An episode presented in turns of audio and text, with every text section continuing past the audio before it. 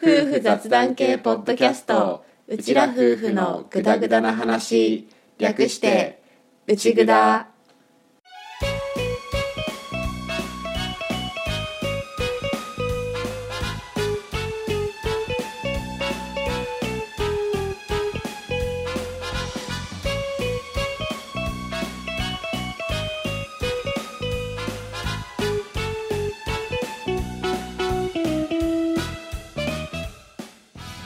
今回も始まりました「うちぐだ」旦那担当のアッキーです嫁担当の歌ですはい本物の夫婦です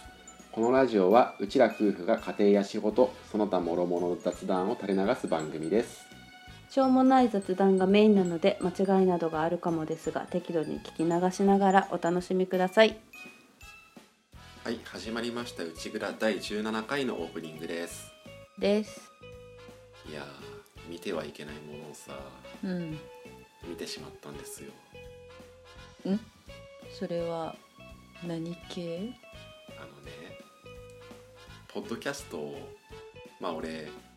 歌よりは長く聞いてるじゃんうんで最近何の気なしにさこうポッドキャストで自分が聞いてる番組さんたち開いて、んでポッドキャストってレビューっていうのがあってはいは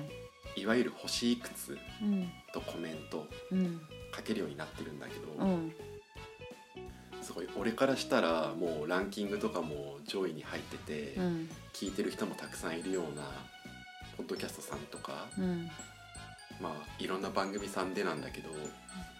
やっぱり星が1でこういろいろ良くないことうんが書かれてるっていうのがまあ大体ねいろんな番組さん共通であってうんちょっとこうなんだろう怖いっていうかうんうんあの不安を感じてしまったっていうことがあってうんで、まあ、逆に言うとねあのいっぱい聞かれてるのだから合う合わないでその合わないっていう人にうん合うあ合わないっていう人に巡り合うっていうこともうん起きるかなとは思うしまあねあの人それぞれ感じ方は違うからそういうふうに言うっていうのはもちろんそれを否定することはないんだけれどもこうあれよあの8割以上は星5がついてる中のうんちょっとした星1とか星2なんだけど、そっちに目が吸い寄せられてしまうこの人間の習性は何なんだろうねって思って あネガティブなコメントの方についつい目がいっちゃうってことね。こんなにたくさんの人が支持してるのうに、んあのちょっとだけある、うんっていうか1個でもあの良くない評価があると、こうそっちに吸い寄せられちゃうっていううんこれってあのこのポッドキャストレビューの話に限らず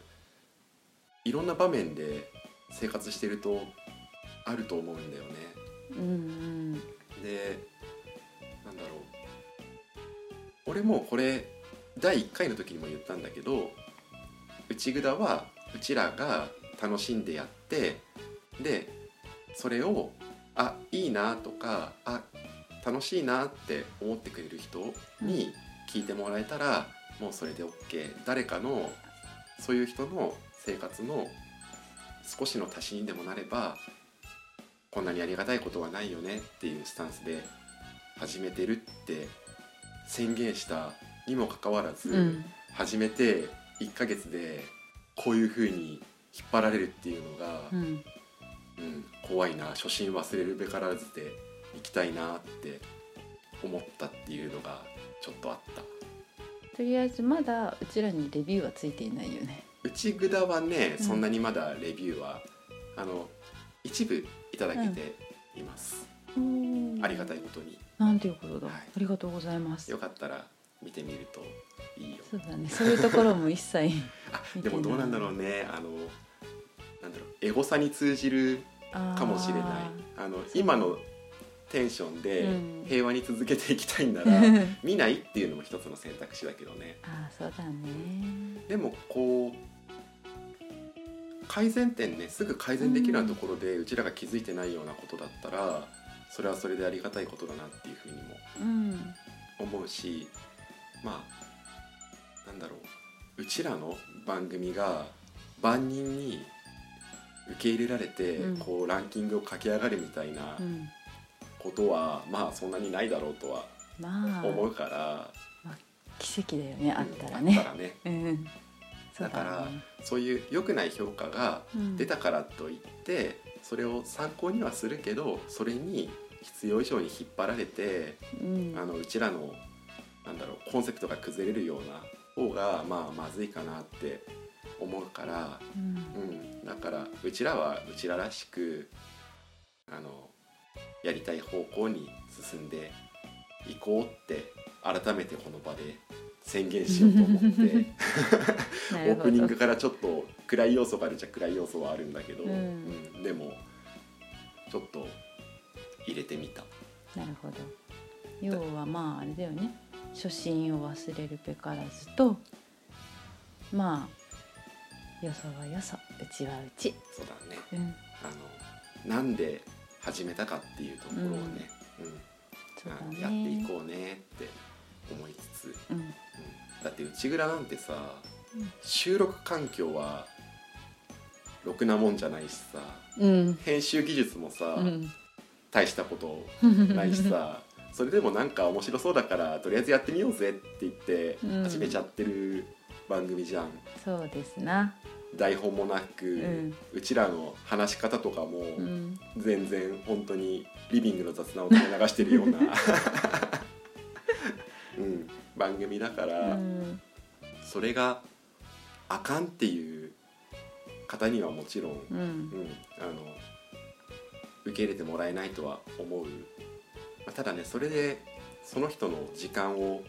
使っちゃうのはちょっと心苦しくはあるんだけど、うんまあ、それを言い始めてしまうと結局何もできなくなるしもし批判が出たとしても批判が出たそういう声をいただくっていうのはう、ん動いた結果だし、うん動かないままよりはいいかなってやっぱり思うから、ううんん、前も言ったけどこの内蔵を始めたことによって知り合った人とか交流できてるつながりとかそういうものがあるからそういった方向をちゃんと見ながら大切にしながらこの番組をやっていきたいなと改めて思った次第なるほど特に記念会でもなくうんこういう内容になってしまったけど でも改めて言っとこうってきっとやっていくといつかまた忘れちゃうと思うんだ、うんで良くない評価とかを見てこうへこんでしまうようなこうとんが出てくるかもしれないんだけど、そういった時に自分たちでもまたこういうのを思い出せるようにちょっと今回のオープニングはこういう内容にさせてもらいました。なるほどですはい、ということで本編は全然こういう内容とは関係なくいつも通りのグダグダ話を展開してますので本編の方またちょっと気持ち切り替えて楽しんでいただけたらなと思います。思いますはい、ということででは本編に入っていきましょう、はいオープニングこれでおしまいおしまい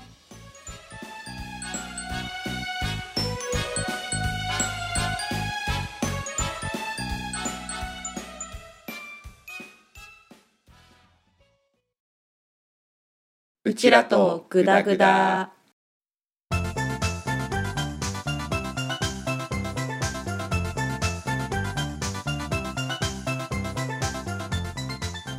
はいノンジャンルのことを話すコーナーですです今回はさ、んあのうちらがさ、うん持ってるうん資格の話をしようか四角あの別にスクエアでもなけれ ば差し向けられるわけでもなく、あの資質にうん格段の格だねなるほどね。格段にいいとかの格奇変におおののおのの格うん、持四っ角て。る資格どんな資格持ってるええ運転免許とかあ入あるのまあまあ普通自動車第一う種んだよね、ちなみに俺はうん普通自動車第一種だけじゃなくて、うん大型特殊免許うんかっこ農耕 用、残りはそこつくんだ ねうん、あの農業関係うんの大型特殊車両に乗れますよっていうのは取った、なぜなら SS に乗る必要があるうから、んなるほどまあじゃあ,、まあその辺はうんあるけど、車まず車ね、うんまず車車あとは私あんまり持ってないなあと関係2級、ああ取ってたね、うん、大学生の時にやってたそうよねそうそ関係2級う、うん、関係2級って高校生ぐらいまでのうん学力で対応できるそうやつそだっうけ、高校卒業までかな確かあれだよねでもん準1か1かやろうとしたけど結局なんかふわっと消えてたよねそういえばふわっと消えたねあうんあとはええ歌英検持ってなかっ英検持ってない私たあそうなのかけるのって3級からじゃんあそういう意味ね、確かうあん、書けないやつだと私よ4んまでだ4級とか確か持ってたよね4級でも4級なんてねいいじゃん私の資格は英検4級ですってねえ資格は資格だよ書けないかもだけどかけないかけないよあとはあれは資格になるのかなあのあれ検定か構成あー技能検定の中級あれはでも多分うんその特定の団体さんのやつだよね、いわゆるそうそういわゆる資格ではないよねきっとまあ一つの構成をやる人の一定のまあある種目安となるものでは、民間の資格かうんうんではあるんだけどそうそう民間の資格だようねん多分ね、うんそれ民間の資格わかる差し抜けられる先民間の資 格まあまあまあまあまあまあまあそれくらいかなあそううん俺はね一応持ってる資格は、うんあのそろばんうんうんうんそろばん3級うんうんあのあれだね伝票算うんの一番最初のやつだけ取った状態だねうんそろばん3級と、うんあとは自営になってから取った資格で、うんあの簿記3級うん取独学でやって、ってたねうん一応あった方がまあいろいろ便利かなって思って、うん一応取っとくかって思ってやったうんなかなかなんかもうね本読んで勉強だったから、うんで俺もともとそういう系の経済系の勉強苦手じゃん、苦手っていうか、んあのやりたがらないじゃん、ううんんでも一応頑張って3級は取って個人事業主だったら、うん3級ぐらいの知識があればうん十分みたいな話を確か聞いたことがあって、うんじゃあ3級だけ取るかって思って3級取ったんだよね、うんあとあの歌がうんあの言わなかったっていうのがもう軽く衝撃なんだけど、うん我々共通で資格として博物館学芸員っていう資格を大学の時に取ってるんですがうんそうだねもう忘却の彼方ですか、そうだねだってあれってさだってなんか特に試験もなくさまあ、でも単位は取ったからね、うん必要単位を取るだけでいいみたいな感じだったじゃんうんなんかさそういうそう資格証みたいなやつももうないないの、じゃんだかならい実感がやっぱなくてうんかといってもうさだいぶ昔のことになってるから、うん知識も私多分ほとんどもう忘却のかなって だからやっぱ自信持って言えないよね持ってるとは。いや持ってるとはそこは言わないとでいいのかなまあでもそれはいろいろ大学で勉強したもんね、うんその博物館とはそもそもどういう歴史があってどんなものかっていうところから始まってう、んでその歴史的な展示物の,、うんあの運ぶ時とかの注意点とか、うんうんうん展示する上でどういうことを考えなきゃいけないかとか、あと実習も行ったよね言ったねあの博物館学芸員の資格を取るために実習が必要で実習ノートうんとともに、共にね俺と歌は同じ博物館さんのお世話になったじゃん、うん懐かしいよね、懐かしいね、ん今でも教えてくれた学芸員さんたちは元気なのかなねとかね、思うよねうんでも俺もちゃんと書ける資格はそれくらいかな多分ねそういうのじゃなければ、うんあのフォトグラファー養成講座ベーシックコースとか、 うん、あとは収納アカデミー果樹専攻とうか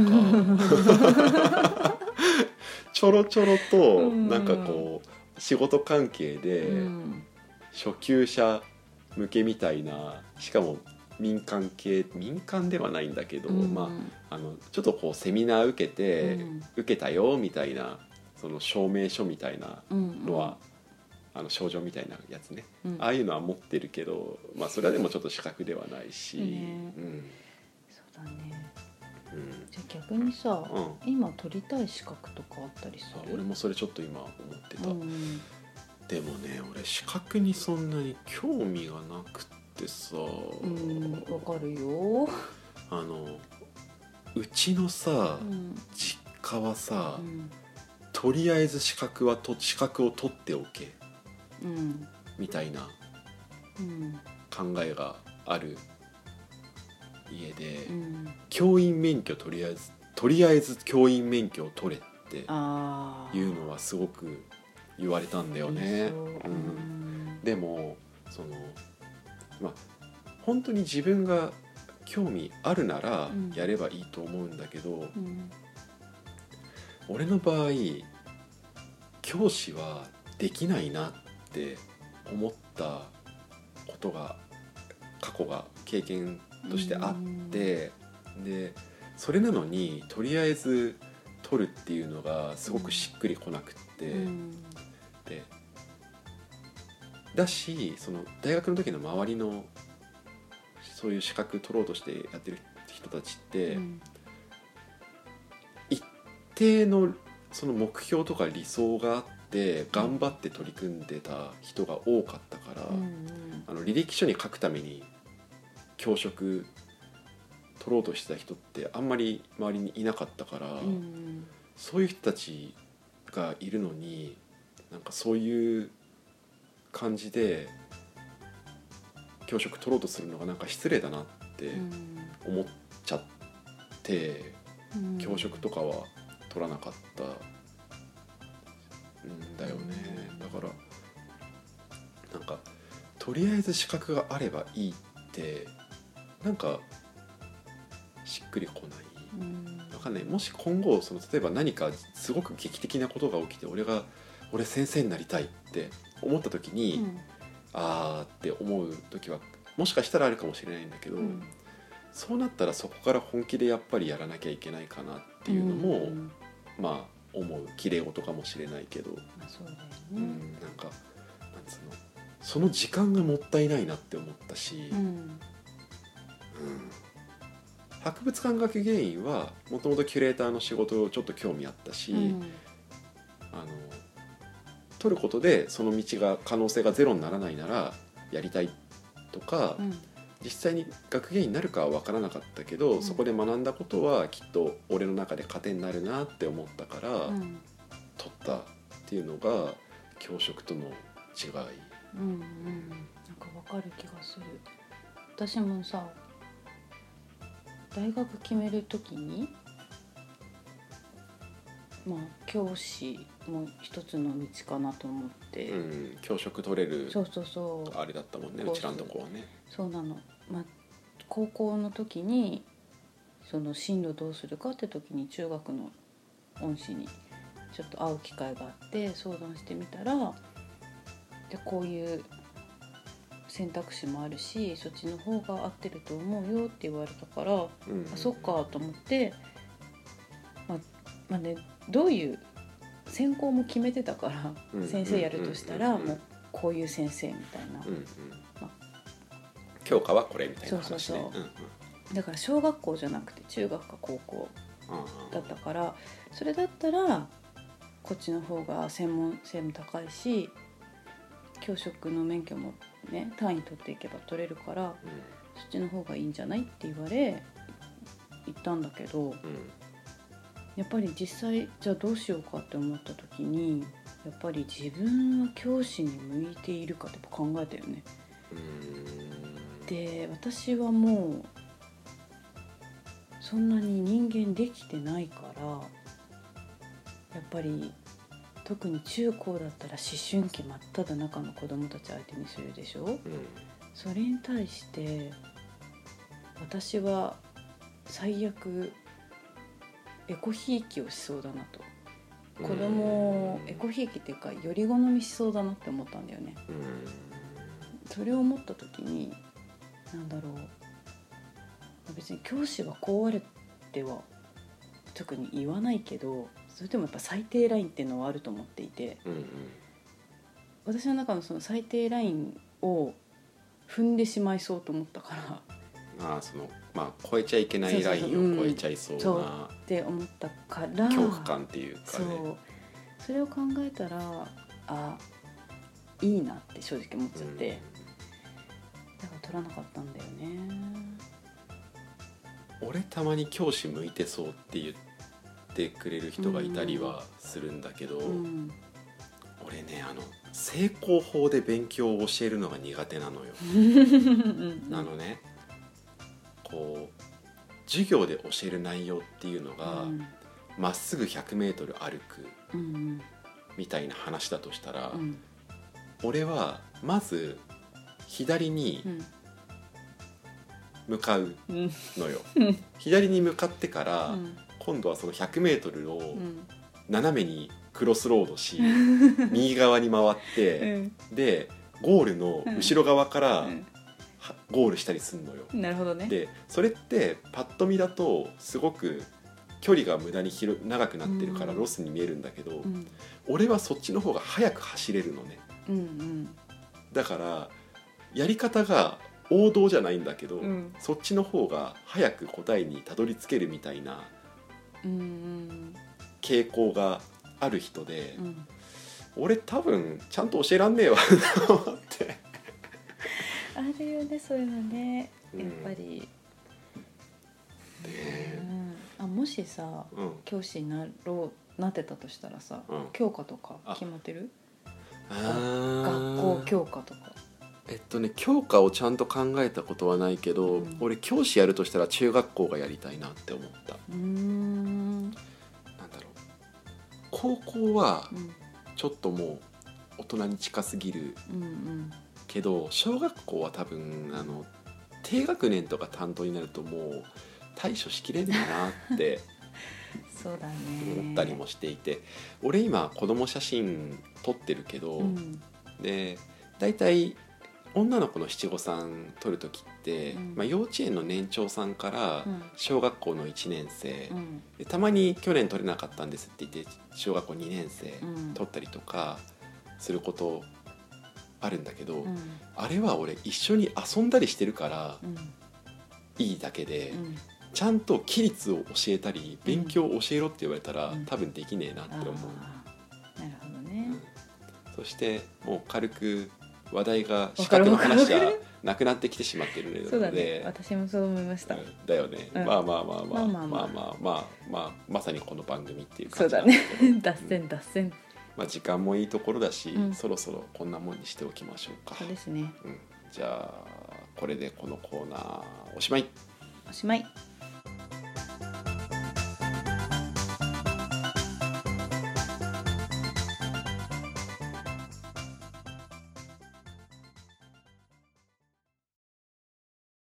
うちらと思い出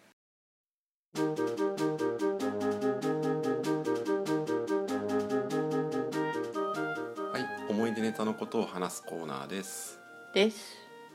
この前の歌のうん大学時代の専攻の話に続きましてはいはい今回はアッキーの大学時代の専攻の話をしながらうん我々のパーソナルな部分を小出しにしていこうと思います おうヒューヒュ雑だなーバレた歌がうん一応日本考古学うんを専攻していたはいしてましたんだよねはで俺の専攻のことをいうん話すにはちょっとこう順を追って話す必要があって、うんうちらのさ学部学科うんって何が特殊え特殊じゃないのかもしれないんだけど俺は特殊だと思ってその大学の学科を選んだから俺の中では特殊なんだけど、うん何が特殊って大学3年時に文学系に行くかうん史学系歴史学ねうんうん史学系に行くかっていうのを大学3年とか4年で選べるあーところだったんだよね確かにだから俺そこに行ったんだけどあそうなんだうんそうだようーんうん、だから普通だと割ともう入学した段階でうん文学部ととか歴史の方の史学部うんであの受験して入学するじゃん。うんうんでもうちらのところってそこが混ざったような学科だったから確かに同じ学科のうん人でも文学系に最終的に進んで卒論書く人もいたし、うん歴史系に進んで卒論書く人もうんいたから、だから俺は割とそのどっちも好きで大学選ぶ段階ではどっち学びたいかを決めれなかったから、うん両方学べてちょっとこう最終的にどっちやるか保留にもできるし、うんどっちに行ったとしても逆の方のこともうん学べるっていうのでそこを選んだっていうのが結構要素としてはあったから、うんだから、まあ、歌は多分割とスムーズにうん専攻日本考古学まあ日本考古学は歴史歴史系の方うんまあ日本ではねそうだね歴史の方なんだけど俺はあの割と迷った末うにん最終的に日本古代史はいはいを選んだっていう大学時代なんだよねう。んで日本古代史だからどっちかっていうとこの前のあの考古学のうん時にも少し話したんだけど文献うんからのアプローチをする学問うんだったんだけど要はうちらの接点って、うんまあ学科が同じだったっていうのもあるけどうんそのやってる時代はどっちも古代のあたりなんだけど、うん俺は文献メインで行くけどその補助的な学問として考古 学を学んだし、歌は考古学を学んだけどその補助的な役割として 文献を学んだっていううん要はメインとサブがひっくり返って結局同じところで顔合わせてるってい確うかにそう 接だ点なんだねよねう。んそうだったねだから一応ねそんなになんだろう熱心な学生では多分お互いなかったと思うかうら、ん歴史の知識がめちゃくちゃあるとかではないんだけど、うん一応歴史系のものを専攻していた我々夫婦っていうのがうんまあちょっとした個人情報そうだねそうだわで俺は一応大学3年生まであの日本近代文学うんのゼミとあと日本古代史のゼミとうん日本考古学のゼミの3つのゼミに顔を出してうんいたから大体みんなゼミって2つぐらい3年の時はねうん2つぐらいで行って4年で最後の1つに絞るみたいな。うんうんのがオーソドックスな流れだったんだけど俺は一応その3つをうん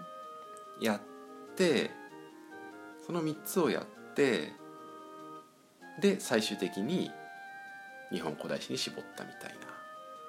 なあーゼミは制限はなかったんだっけそういえば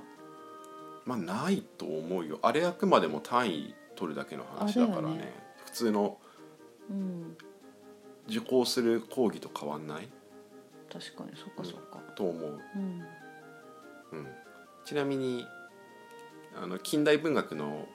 は、うんあの芥川を芥川芥川をうんやってるゼミにうん出入りしてた先生がね確か芥川の研究とかあ違う小林秀夫だあれ違ったっけ、林秀うんちょっと俺もふわふわしてたゼミで取り扱ってたのは、うん確か芥川の作品でやってたんだよね、夫うんでも専門はなんかそっち系だった気がする違うかなわかんない私そっち系の文学ゼミは全然わかんないんだよ、まあそうだよね、うんでも授業は受けたことがあったじゃんのあった例のさあの、うん、ちょっとこう我々学生の中で伝説になっているあの授業あの内容がわからないわってかんいなかっうた深すぎてわからないってい何うをあの授業お話になられてるのか一切理解ができなかったっていう違うかその授業は小林秀夫だっただけか先生の専門かどうかはよくわからないや、うんでうんまあそこは置いとといて。ただ俺は大学になかったからあれなんだけど本当はやりたかったのは現代文学うんが一番やりたかったんだけど、うんなかったから、うんまあ時代も近いしあと俺作家さんで言うと一番好きな作家さんが北村薫さんなんだけど、うん北村薫さんが確か芥川で卒論書いてたうんへーはずの人で、うんあのそれをモチーフにした作品も書いてるんだけど。うんそういうのもあってじゃあ芥川一回学んでみようって思って、うんそのゼミに出入りしたなるほ どだから俺歴史は古代のくせに、うん文学は近代で、なん やねん時代があの全然ぐちゃぐちゃなんだよね、うんでも、うん俺古典文学の研究とかはできないかな私も別に古典読むのは得意ではないんだけどでも多分近現文学近代文学とこう古典だったら多分古典の方に行くと思う。まあね、まあねまあそうねそうかもねうんあとさ、うん俺一応日本古代史なんだけど、うん正直自分が日本古代史専攻しましたって名乗っていいかって言われるとすごく疑問でうんあの俺高校の時さ、うんカリキュラムの関係でさ、うん日本史やってないんだよね。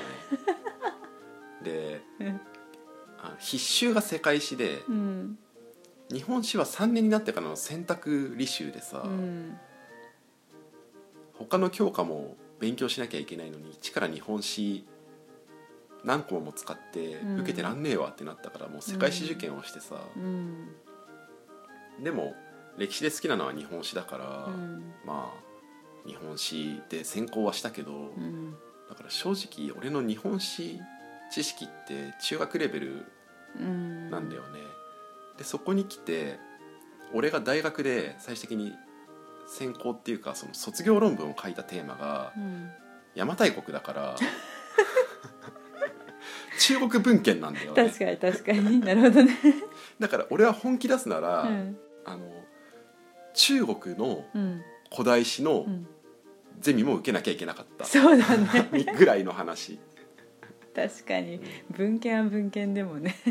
だからあのあれなんだよね日本書紀とかを研究してしたわけじゃないんだようねん魏志倭人伝なんだよね俺がやった文献って中国だねあの三国志魏将うん東夷伝倭人の城うん 人の情あっだからうちのパソコン1個前のパソコンたさ、俺がまだその卒論書いたうんうんパソコン使ってたじゃんか、うん今のは違うけど、んそのパソコンもさあの辞書登録とかガンガンかけてたからさ、うんあの変換するとさ、うんそっち系の言葉がさ ポンポンポンポン出るんだよね出てきた何だったっけねすごい面白いのあったよねいっぱいあったようんなんだろう陳樹とか、あうん作者ねうん魏志倭人伝の作者陳樹ねうん陳樹とかも打てば普通に出るし、出るだ ねびっくりするよね出るみたいなあと、うん、俺のそのパソコンはうん「キキ」って打つとう、んあの「古事記日本書紀」の「木の あの木を2つ並べた「キキ」が変換されるようになってたりとか「魏志は人伝」とか、うんあの打てば普通に出るし、うんやばいねやばいパソコンだやばいパソコンだね、ねうんまあうちらどっちもさっきの話で戻るけど、うんうちらどっちもそんな歴史すげえ詳しいわけでもうんないじゃないねないんだけど、うん、そうだね好きは好きだけどそこまで深く掘り下げてはいないって感じかなそうだねう、うんん、俺魏志魏志は神殿の、うんその資料体系みたいなやつだったらうんまだそこそこ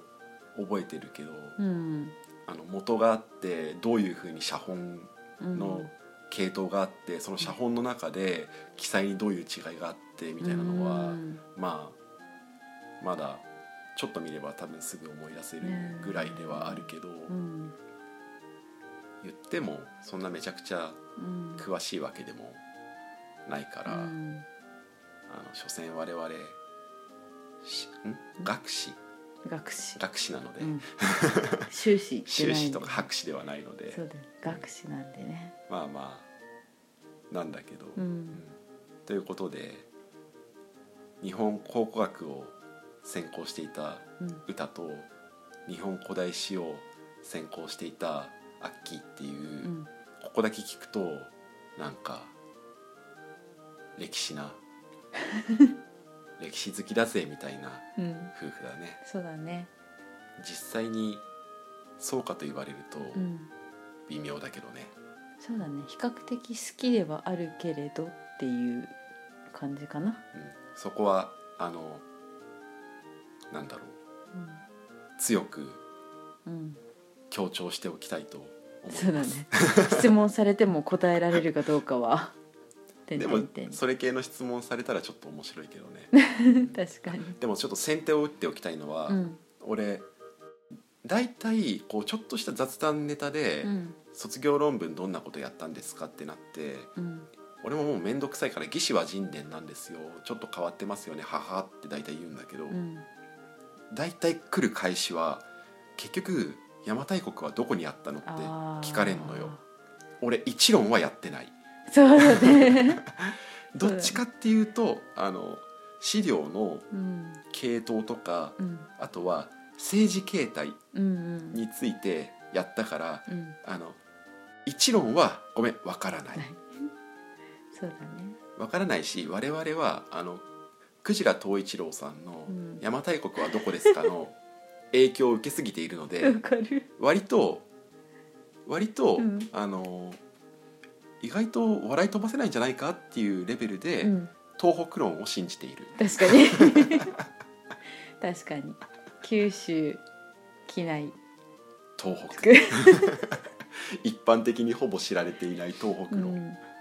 あれってなんだっけ資料側から行った文献側から行ったら九州説がメインになっちゃってで遺考古跡遺跡移行とかから見ると機内説が有力の中の東北そうそうそうだからあの邪馬台国の位置って、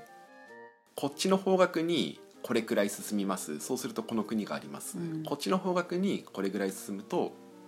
この国がありますっていうのを繰り返して うん邪馬台国がありますってうん道案内が書かれているんだけど、うん九州説の人は書かれてる距離が間違ってる、うんうん方角は合ってるうんっていうスタンスで機内説はあの距離が合ってるでも方角が合ってないっうんていうスタンスなんだよね。ねであの東北うん東北説は、うんあくまでもその鯨藤一郎さんうのん「邪馬台国はどこですか?」っていううん小説小説ねの中で言われているのにで照らし合わせて言うと、うん方角も距離も合ってないんだけど、うんああごめん方角も距離もうん合ってるんだけど、うん当時のうん中国の人の日本の地理観が、うん今の正しい日本地図と全然違ってたっていう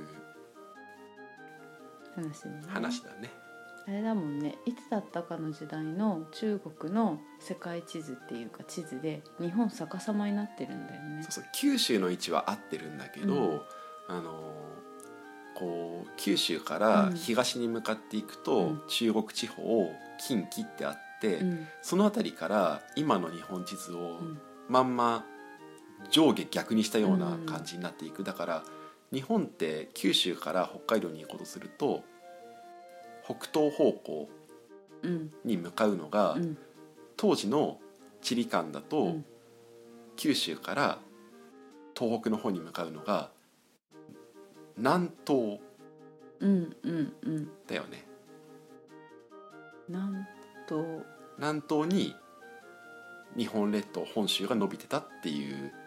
ふうに書かれてる地図があるってことだよねだから九州が時計の9時の位置にあるとうん正しい日本地図だと東北は1時とかうんその辺に数字があるけど、うん昔の中国地図で東北が5時とかうんその辺りになってる途中から上下ひっくり返ってうるん日本地図が書かれてるからっていうのが東北論のうんうんざっくりしたざっくりしたすごくざっくりしたうんただすごくそのあくまで小説なんだけどさすごく説得されたよね。そうだ ねあの至るっていう字がいと国の至るだけ違うんうからいと国から先は伝聞なんじゃないそうかそうそう実際施設は邪馬台国には行ってないんじゃないかうんみたいなのとかねね、あと言ってた同ねじ国の名前が2回出てきたりするから一周したんじゃないかあってそ書ういてそあうったそようだよね。ねぐるっと回ってきたうんうんとかねじゃないか、ただまあ一番あれだよね東北その東北説の、うんフィクションの中にある東北説うのん最大の骨子は、うん人間は方角と距離は間違えることがあっても、うんかかる日数は間違えないっあーうんうん、ていうのが一番、納得したよね確かにねわかると思ったその距離が間違ってる方角が間違ってるうんっていう話を間違ってる前提なんじゃなくって、うんあのちゃんと数えた日にちは合ってたはずでしょって言われたら、うん数えた日にちは合ってるわなって 確かにねお日様はね登って沈むのは変わらないもんねだね、うん、まああれだねだいぶ脱線したけど、うんうん脱線したし例によって俺はこのセリフを言うけど、うん真面目に歴史に向き合ってる人には今回の放送は聞かないでほしい 本当にただただ申し訳ございませんとしか仮にも歴史を専攻しましたとは言言ええなない いよね胸張って言えないだって俺のさ専攻の話より下手したらさ、うん東北説の話の方が長いもんわかる盛り上がったしねまあどっかでねあのうちらの卒論テーマの話なんかもしても面白いかなとはうん思ってるしうちらそれが東北説で盛り上がりすぎて、うん新婚旅行で東北の遺跡に 寄っちゃったから言ねっちゃったね行ったね新婚旅行ね伊勢ちょっとねまだ詳しく今度話すかもしれないそけうだどねじゃあこの話はまたうん今度に譲るけど、しとくかうんなんか言おうとしたいや我々の新婚旅行ってさある意味遺跡に始まり遺跡に終わったよねってそうだね、うんあの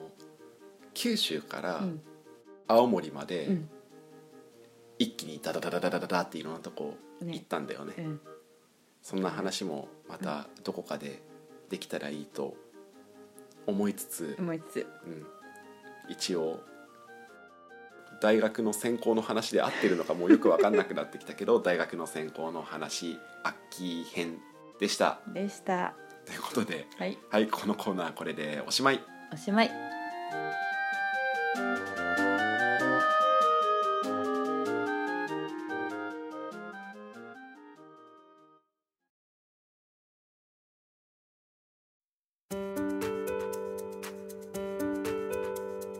はい、エンディングです。エンディングです資格ねもう忘れてる資格はないかな。なんかさ、うん管理しきれなくなってくるし、うん昔取ったのとか忘れていくよね。忘れていくねもともと私本当に少ないから、うん、遺一時期なんてそれこそ漢検くらいしか書くのなかったしうんうんね普通免許も私遅かったしね多分あねあそうだねう、ん、あの普通免許ってあの自動車あ免許そうねそうそうそう自動車免許はそうだね俺もそんなになかったんだけどさ、農業うんうん継いでからさ、うん一気にその最初の年でさ、うんあの大徳農工用とさ、うん簿記簿記がさポンポンって増えてさ、うんおまだ資格が増えるかでももう書く場所がねえやって思って 書く機会がねえやって思ってそうだよね書く機会もないよね 履歴書も書かねえ私ねなって思ってさ、私もまだ多少あるかもしれないけどねああそうだね、うんうんだから一番最初就職するときにうん書いた資格欄の内容はうん自動車一種とうん学博物館学芸員だけだった気がする俺書いたの私さ履歴書に学芸員って書いたことないんだよねうん書こうよだから本当にだからさ、 あほん取ったっていそうう扱いになってないのね自分の中でうん、やっぱ自覚がな芽生えなかったからどうしても書けなくてあとなんだろう俺の場合さ、うんあのなんだろうちょっとうん興味を持った資格としてうん挙げられる数少ないやつが、うん写真技能士、そんなのあるんだ、うん、あの写真に関するうん国家資格で多分合ってると思うんだけど、へうえ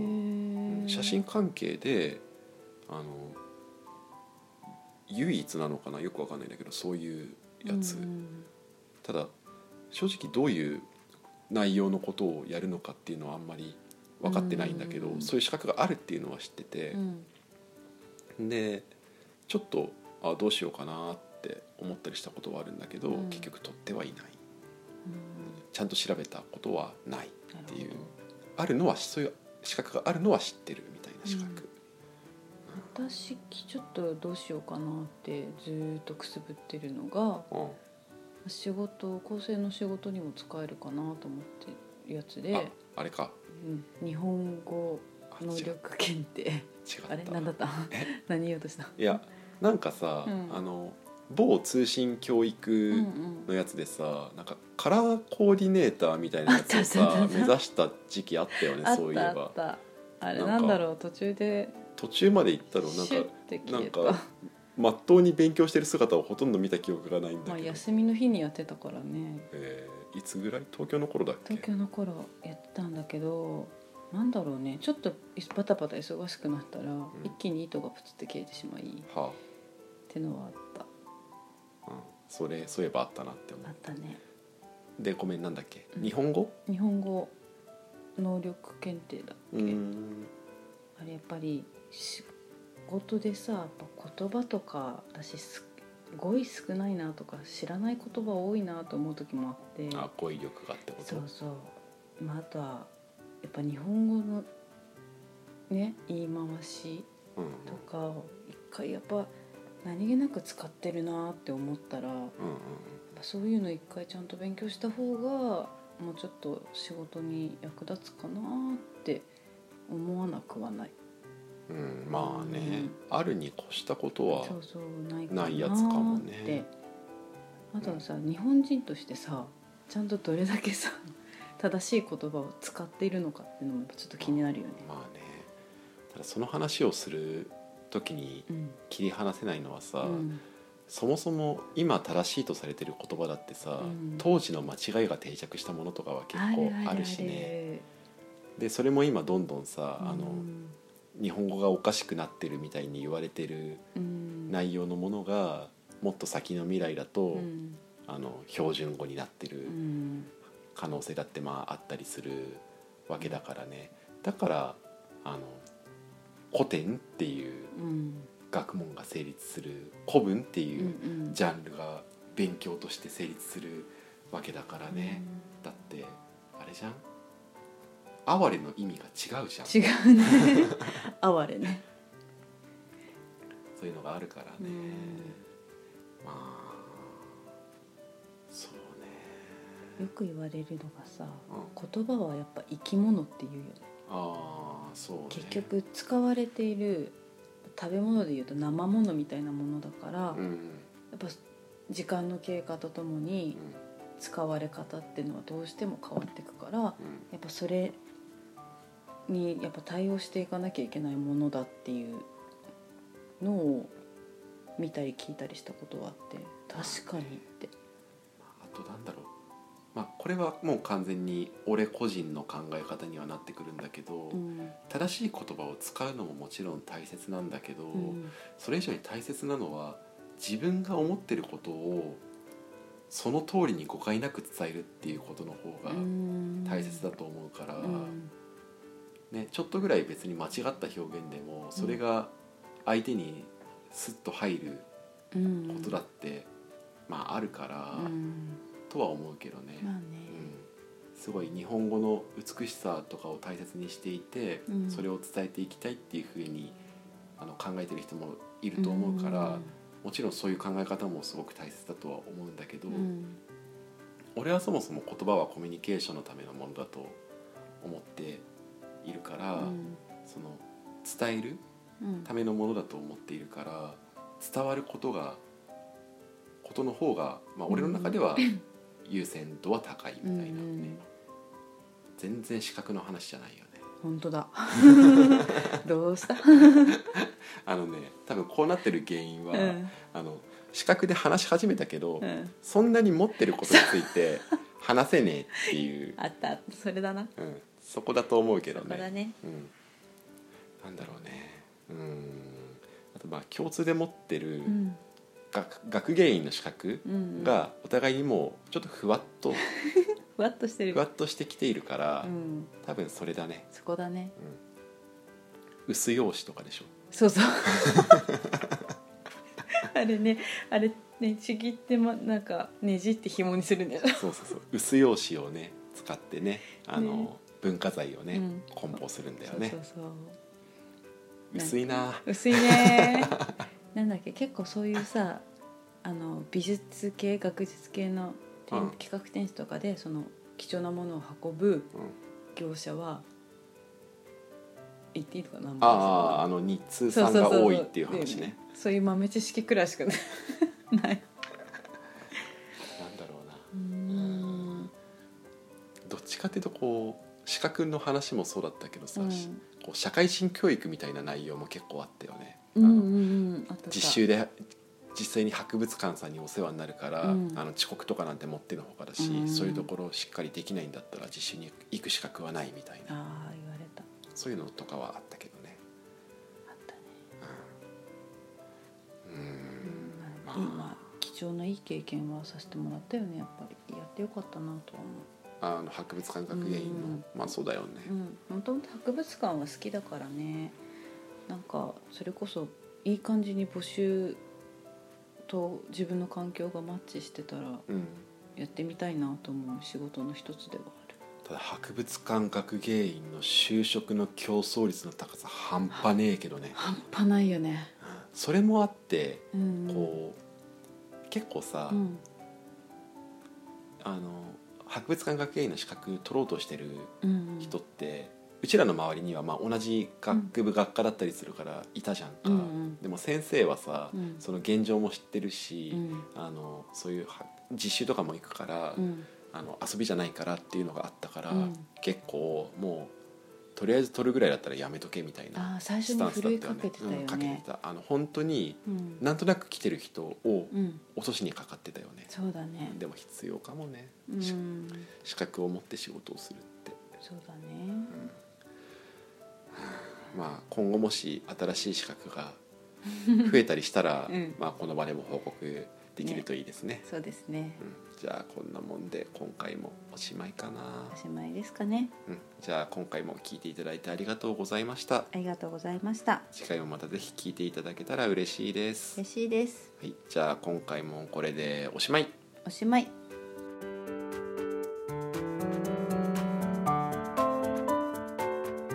内蔵では皆さんからのご感想やご質問を募集しています内蔵のツイッターアカウントがありますので DM もしくはアカウントに貼ってあるリスナーさん用のフォームから気軽にお送りください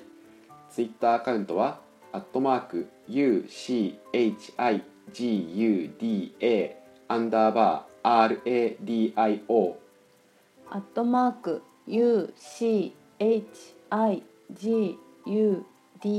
UCHIGUDA アンダーバー RADIO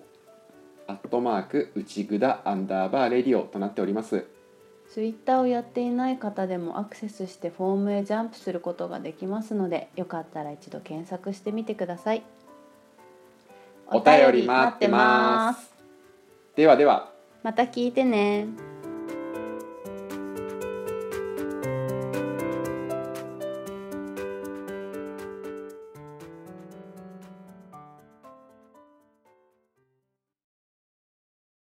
エジブダ